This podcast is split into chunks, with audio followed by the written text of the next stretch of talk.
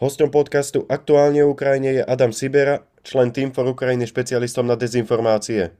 Pracuje jako korespondent mezi dvěma nezávislými organizacemi, zabývající se děním v Ukrajině. Jedna je česká, Team for Ukraine, a jedna ukrajinská, uh, Maidan Monitoring Information Center. Do velkého vpádu okupačních vojsk v únoru se obě tyhle organizace zajímaly zejména o informační válku, kyberbezpečnost a vliv Kremlu v mediálním prostoru. Eh, dnes, v době, v době velké války, se zároveň zabývají přímou pomocí eh, vlastně ukrajinským obráncům a humanitární pomocí civilnímu obyvatelstvu. Já vycházím z prostředí mezinárodní ochrany lidských práv, která jsem studoval a kde jsem se soustředil mimo jiné na základní práva jednotlivce, eh, tedy i svobodu slova.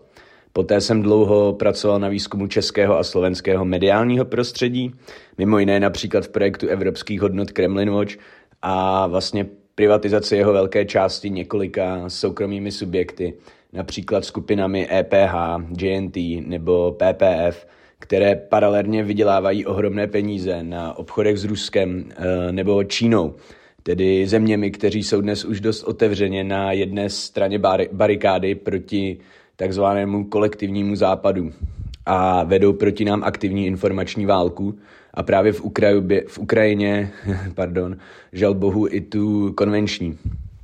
Zdůraznil bych pak, že obě země, ať už Čína na Ujgurech nebo Rusko v Ukrajině, páchají genocidu a spolupráce s těmito zeměmi z důvodu vlastního obohacení považuji za silně nemorální a o bezpečnostních rizicích plynoucí z takové spolupráce pak ani nemluvě. Robí civilizovaný svět dost v boji proti dezinformáciám? Významně podkopávají základy demokracie. Tady, co považujeme za civilizovaný svět, já tenhle obrat nerad používám. Připomíná mi pana Kalouska, když popotahoval Ukrajince za Stepana Banderu, což je mimochodem také vděčné dezinformační téma. A hrozil jim, že takhle přijdou o podporu civilizovaného světa, respektive um, podporu západního světa. No pokud tím civilizovaným světem myslíme Evropskou unii, tak bych upozornil, že na rozdíl třeba od Ukrajiny téměř v každém parlamentu EU sedí nějaká extremistická strana. A třeba i civilizovaná Česká republika má problém s ratifikací Istanbulské úmluvy. Tohle už naopak Ukrajina dávno udělala. No a když se pak podíváme třeba na Maďarsko nebo Polsko, kde byl liberální politik Adamovič za své názory smrtelně pobodán a kde se systematicky upozadňují práva žen nebo sexuálních menšin, tak eh, se ptám, kde vlastně takový civilizovaný svět končí a kde začíná. A to, to se asi budu muset zeptat pana Kalouska, aby mi to ukázal na mapě. Ale chápu. Eh, řekněme tedy, jestli země s více či méně demokratickou orientací Eh, zde můžeme bezpečně vyloučit Rusko a Čínu, dělají dost boj proti dezinformacím. Tak to bych odpověděl, že jak které a že vždy jde dělat uh, trošku víc. Dlouhodobě jsou s bojem s dezinformacemi úspěšné baltské země, například Estonsko, kde se mediální gramotnost vyučuje už velmi brzy. A na předmět se vlastně celospolečensky klade velký důraz – tam, tam jako neexistuje, že by bezpečnostní poradce premiéra země veřejně řekl, že neví, co taková dezinformace je a že proti něm vlastně nelze bojovat. To je ve 21. století se vší upřímností velká ostuda premiérské kanceláře. Ako se dá účinně bojovat s dezinformáciami? Je to vůbec možné? Uh, bohužel není jedna rovnice, kterou aplikujeme a zítra problém zmizí. Problematika má uh, několik vrstev a ke každé se musíme postavit trošičku jinak. Obecně bych řekl, že zde platí více kreativita a fluidita než plošné rigidní řešení, protože dezinformace a informační válka se vyvíjí. A na samé stopování a původ máme nástroje. Eh, co tvrdí pan Pojar, není pravda. Na Slovensku třeba vím o společnosti Gerulata Technologies, která používá software, jež, jež původ dokáže vystopovat Eh, vlastně jako dokáže vystupovat původ té informace a přes eh, jaké amplifikátory se dostal do československého mediálního prostoru.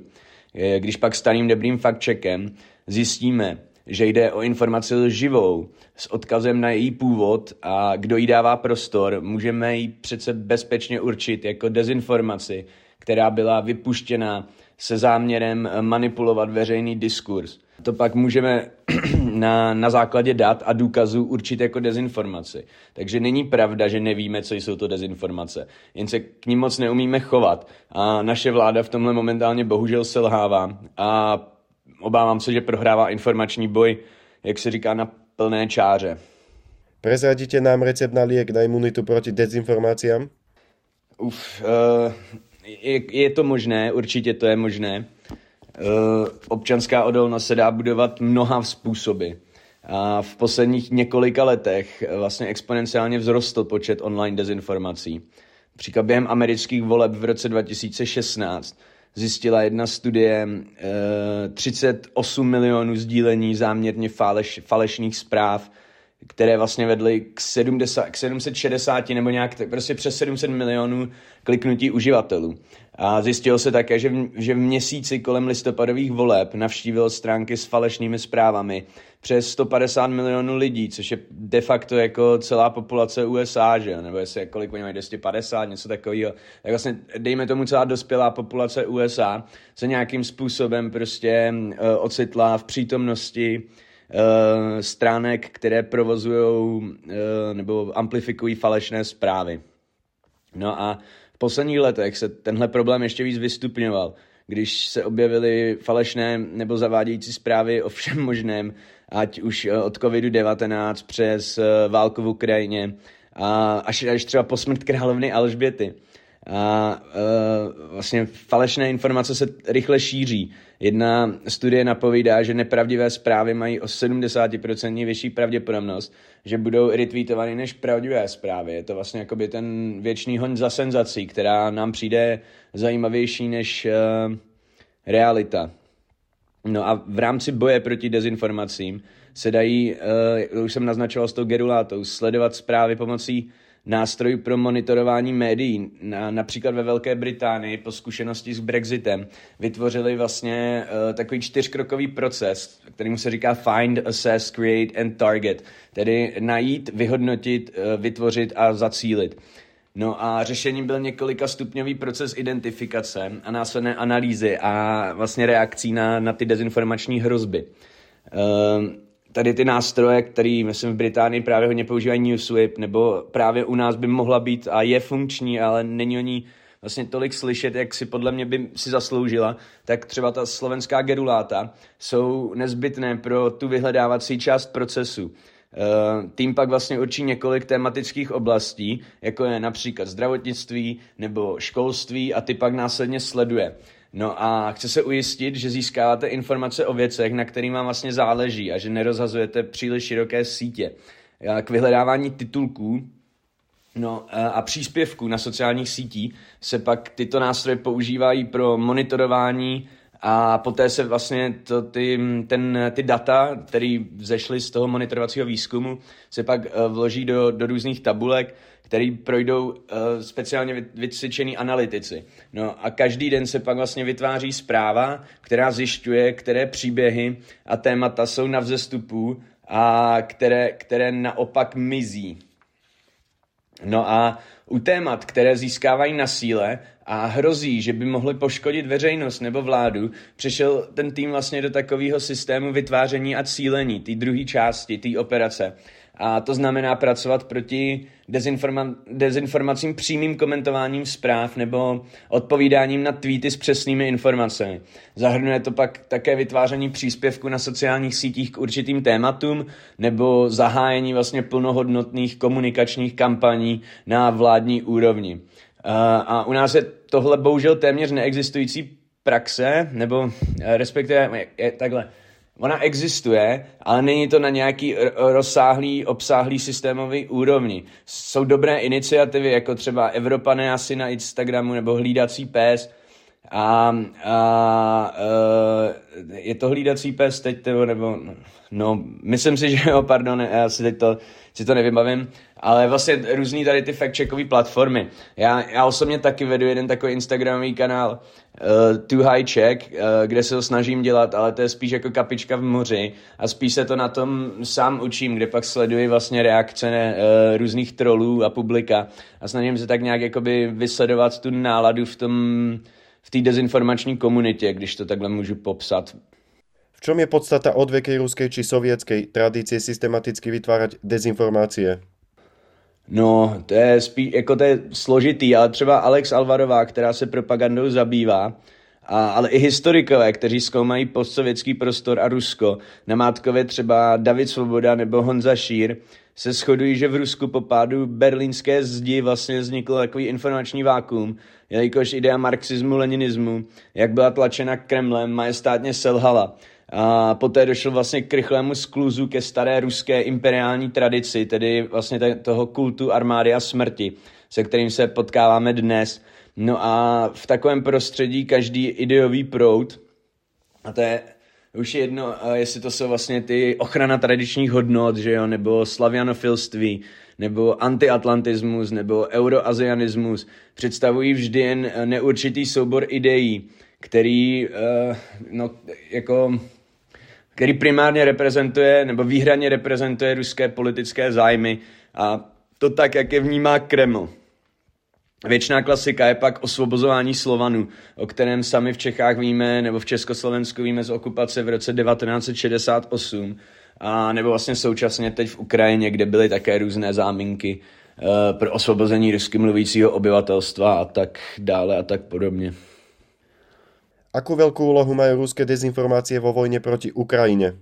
Údajná genocída rusky hovoriaceho obyvateľstva na Donbase bola zámienkou na inváziu, tak, tak válka vlastně ukázala, že ruské dezinformace a hybrid nebo hybridní válčení jsou na rozdíl od jejich armády velice efektivní.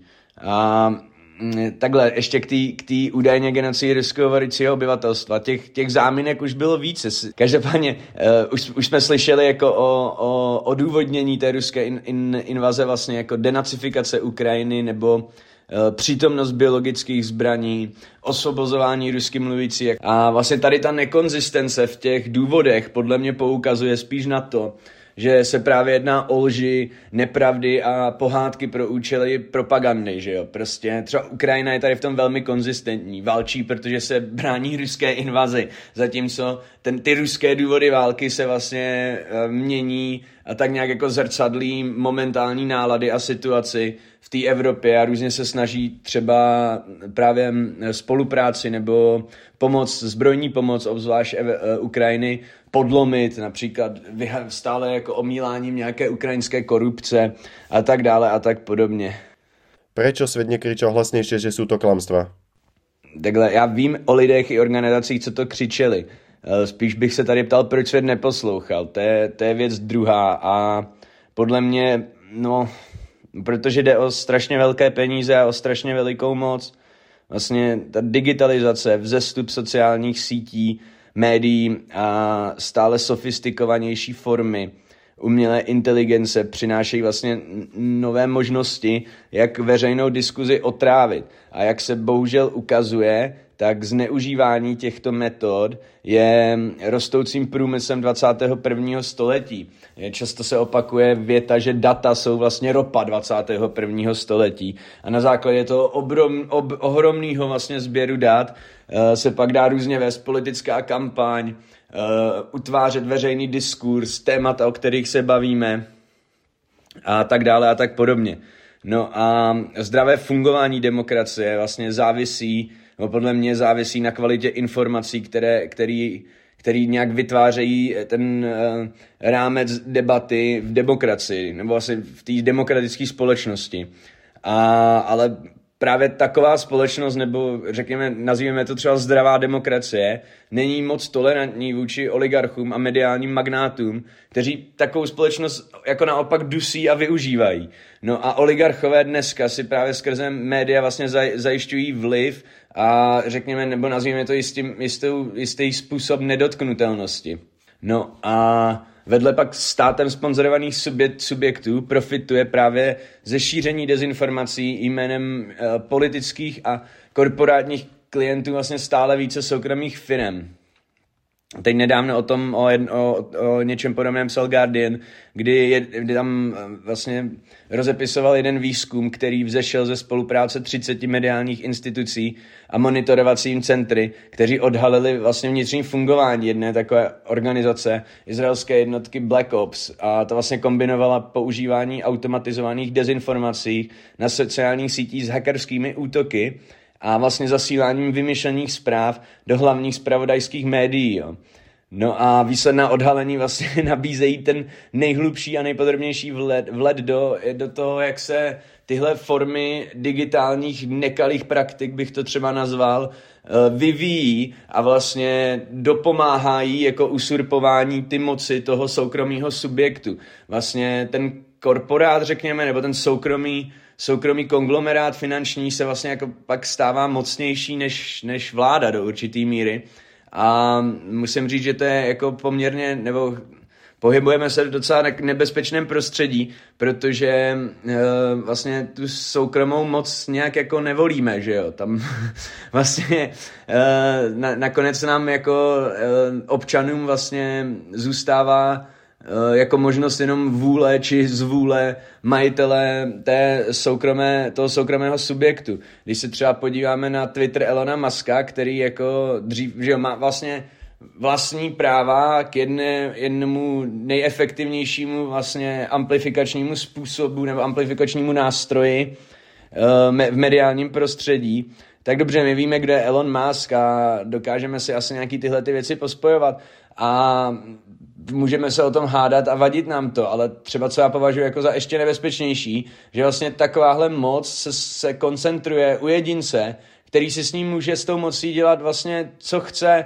A ještě jako půjdu dál, co když ho zítra srazí auto, že jo, tak uh, na základě nějakého jejich, a zemře, samozřejmě, že jenom srazí auto, tak by se nic nedělo, ale vlastně na základě nějakých práv a prostě tak, jak jsou smlouvy, které, do kterých my nevidíme napsaný, tak tu mediální moc, kterou on si koupil a kterou teda asi jako v té fázi uh, kognitivního vnímání, jaký jsme nám jako společnosti teda nevadí, že si soukromý subjekt může koupit takovou mediální moc, dobře, no ale co když se mu zítra něco stane a zdědí to prostě někdo, o kterém my vůbec nic nevíme. Prostě si myslím, že se pohybujeme v dost nebezpečném prostředí a může se nám tady to velmi, velmi vymstít. Mnohé ruské dezinformácie sú úplne nezmysly. Ako je možné, že im dokáže uveriť toľko ľudí? Fuf, uh, takhle, to je spíš otázka na psychologa, ale pokusím se odpovědět. Um, jde o to, že propaganda vlastně vyřadí racionální úsudek nějakou šokující zprávou. Propaganda staví na, na, na emocionálním vybavení mozku jo? a snaží se šokovat a mást, aby minimálně dočasně odpojila ten kritický úsudek na to, na to, jaký konečný vliv pak propaganda má, mají, mají vliv i jiné faktory. Ujišťuji vás, že na, na konci dne vlastně nezáleží, jestli, jestli máte základku nebo vysokou školu, nebo takovou či makovou životní zkušenost. Propaganda, a to, a to vlastně zejména ta ruská, funguje pomocí, jak, jako pomocí šablon. A pro, je teda, jak bych, jak bych to řekl, no prostě existuje propaganda, která je mířená na levici, je, existuje propaganda, která je mířená na pravici, je propaganda spíše mířená do vyšších tříd a je propaganda spíše mířená do těch jako třeba do dělnických tříd, že jo. No a to, co jedné přijde jako nesmysl, už druhé jako takový nesmysl přijít nemusí. Uh, rozumí, že ona ta, jako propaganda jednak se aplikuje podle šablon a jednak má dobrou schopnost se vyvíjet, jelikož se vlastně nemusí držet ty faktické informace. No a jediný nesmysl, podle mě teda je předtím dávat hlavu do písku a tvářit se, že náš mediální prostor pod takovým útokem není. No a další nesmysl je pak házet to jenom na jednu stranu. Nerad proto používám i to slovo dezolát, kterým se teď často ohání naše společnost, protože ve své podstatě je to totiž jen jako další termín, který prohlebuje nějaký příkop a vytváří úrodnou půdu pro další, možná ještě extrémnější a ve finále možná i pro nás hůř, e- efektivnější dezinformace. No a když, když třeba dneska pozoruju českou neokonzervativní scénu, která za vše v uvozovkách tepe levici, uh, jako když se podíváte, tak u nás momentálně levice prakticky ani neexistuje. A to pak vznikají takovýhle jako bizárnosti, kdy jsme svědky, kdy autor iniciativy za mír a spravedlnost, uh, který sám sebe pasuje jako do dole nějakého progresivního mladého levičáka, Matěj Stropnický, se schází vlastně s místo předsedou Trikolory, která jako mm, je minimálně jako velmi pravicová, nechci říkat rovnou neofašistická, ale minimálně se shodneme na tom, že je národně pravicová strana. A když si vlastně otec toho Matěje Stropnického na ambasádu v Izraeli pozve provozovatele propagandistického kanálu Raptor TV, Žarka Jovanoviče, který se zase na, na, na demonstracích schází teď s Reichlem, že jo, a, a s těmihle lidmi, uh, tak jako ukažte mi v tom levici, pravici, tam se prostě jako všeho chuť nam, nam, namíchaná do sebe, tady je prostě jako jak bych to řekl, rozhazování prostě srače, když to tak řeknu a, a uvidíme, který se chytnou, že jo, to je jako by ta strategie. No a třešničku na dortu tady tomu, jako celý tady, tady tomu ekosystému, nebo vlastně tady ty komunitě dává, že eh, jeden ze spoluzakladatelů Trikolory je zase Václav Klaus mladší, že jo? Někdejší člen ODS a syn bývalého prezidenta Klauze, jehož institut, institut dodnes čerpá finance třeba právě ze skupiny PPF, která má historicky exkluzivní vztahy s Ruskem i Čínou. Um, například jako si můžeme vzpomenout na mediálně skloněnovanou kauzu, kdy Miloš Zeman letěl soukromým tryskáčem Petra Kellnera za čínskými komunistami tam domlouvat kšefty, že jo? Nebo, uh, nebo prostě můžeme spekulovat, co se tam všechno domlouvalo, ale úplně standardní jev v demokratickém prostředí to není, to se, to se doufám shodnem. Takže no prostě se snažím říct, že dezinformace jako takové nejsou problém pravice nebo levice, ale spíš vlastně nastavení fungování toho mediálního prostředí, ve kterém se pak vlastně um, sveze každý, kdo chce ze všech směrů. Za mě, nebo pro mě je prostě stále nepochopitelné, jak, jak málo prověřované tyhle skupiny jsou, nebo e, například skupina EPH, EPH, která vydělává na přepravě ruského plynu, tedy jedno z nejefektivnějších vlivových nástrojů Kremlu, a která paralelně investuje do skupování mediálního prostoru skrze obrovské mediální domy. A do těch pak prosazují vlastně témata, které se hodí jejich podnikání, a ta podnikání vlastně na tom vydělává Kreml, že jo? Takže když se nad tím zamyslíme, tak skrze podobné společnosti Kreml vlastně rozšiřuje svůj, svůj vliv nejefektivněji. Príkladom šialených dezinformácií bolo popieranie zločinov v Buči. Ako sa dá niečo také vymyslieť?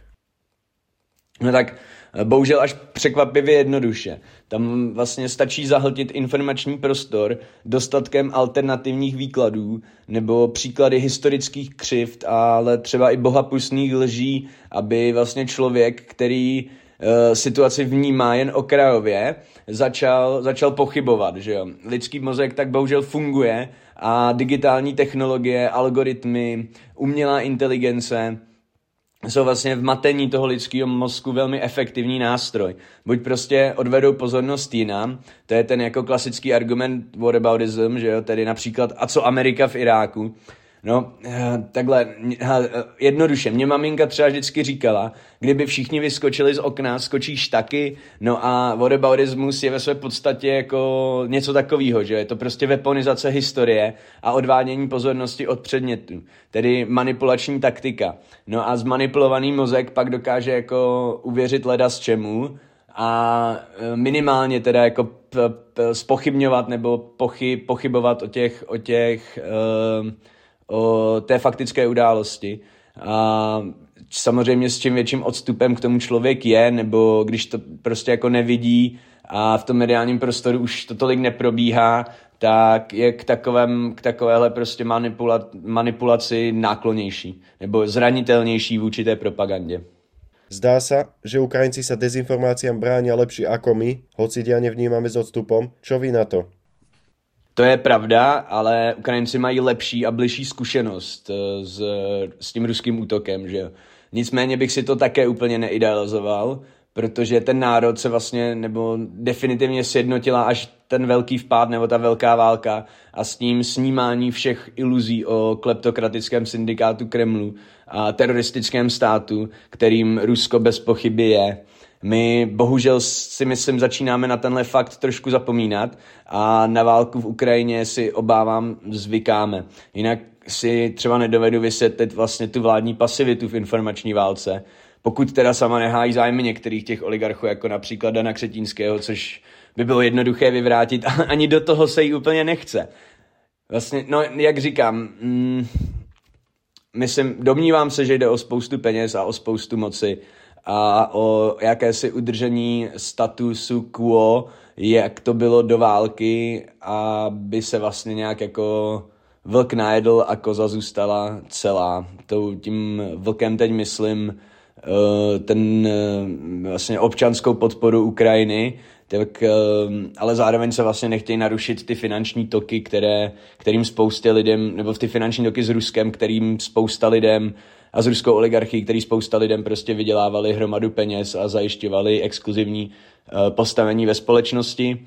A o to se ty lidi jako nechtějí připravit, že tak se vymyslejí, vymýšlejí různé možné způsoby, jak eh, ten status quo uh, zachovat.